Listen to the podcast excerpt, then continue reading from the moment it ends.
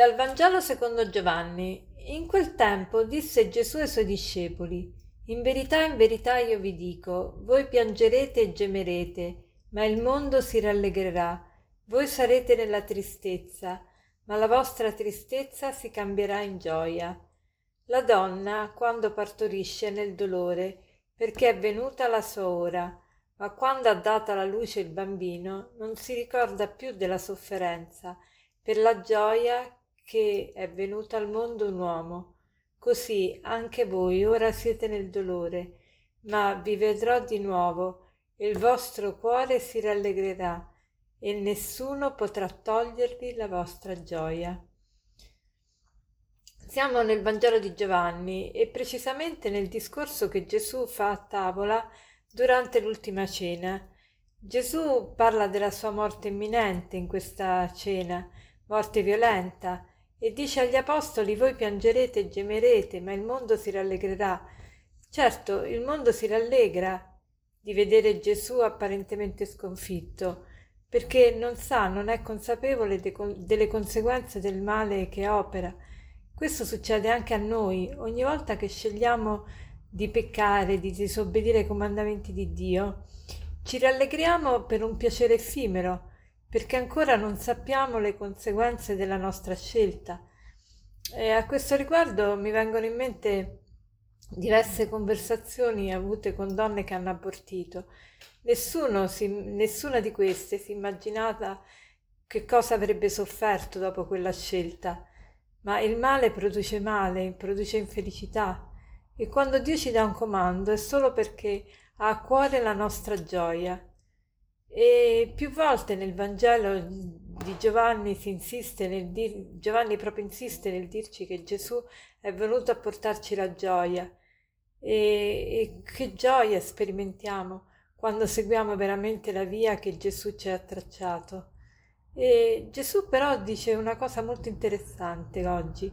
Dice Gesù, voi sare- Gesù dice, voi sarete nella tristezza, ma la vostra tristezza si cambierà in gioia. Oggi mi ha colpito questo, la vostra tristezza si cambierà in gioia. Gesù non dice che dopo la tristezza verrà la gioia, la vostra tristezza si cambierà in gioia. E fa l'esempio proprio della donna che partorisce, che quando partorisce è nel pianto, nel dolore, ma dopo che ha partorito, proprio quel dolore si trasforma in gioia. E a questo riguardo vi voglio eh, condividere un'esperienza che ho fatto anni fa, ho partecipato veramente, ho avuto l'occasione, la, la benedizione di partecipare a un parto e, e ho visto questa donna era molto plateale, strillava, gridava, dottore voglio morire, fatemi morire. Poi appena è nato il bambino, una gioia enorme, si è dimenticata completamente di tutte le grida che aveva fatto prima. E ogni volta che siamo tristi, pensiamo veramente a questo, che Gesù cambierà la nostra tristezza in gioia. E che cosa siamo chiamati a fare nel frattempo? Fare proprio come, come ha fatto questa donna che doveva partorire.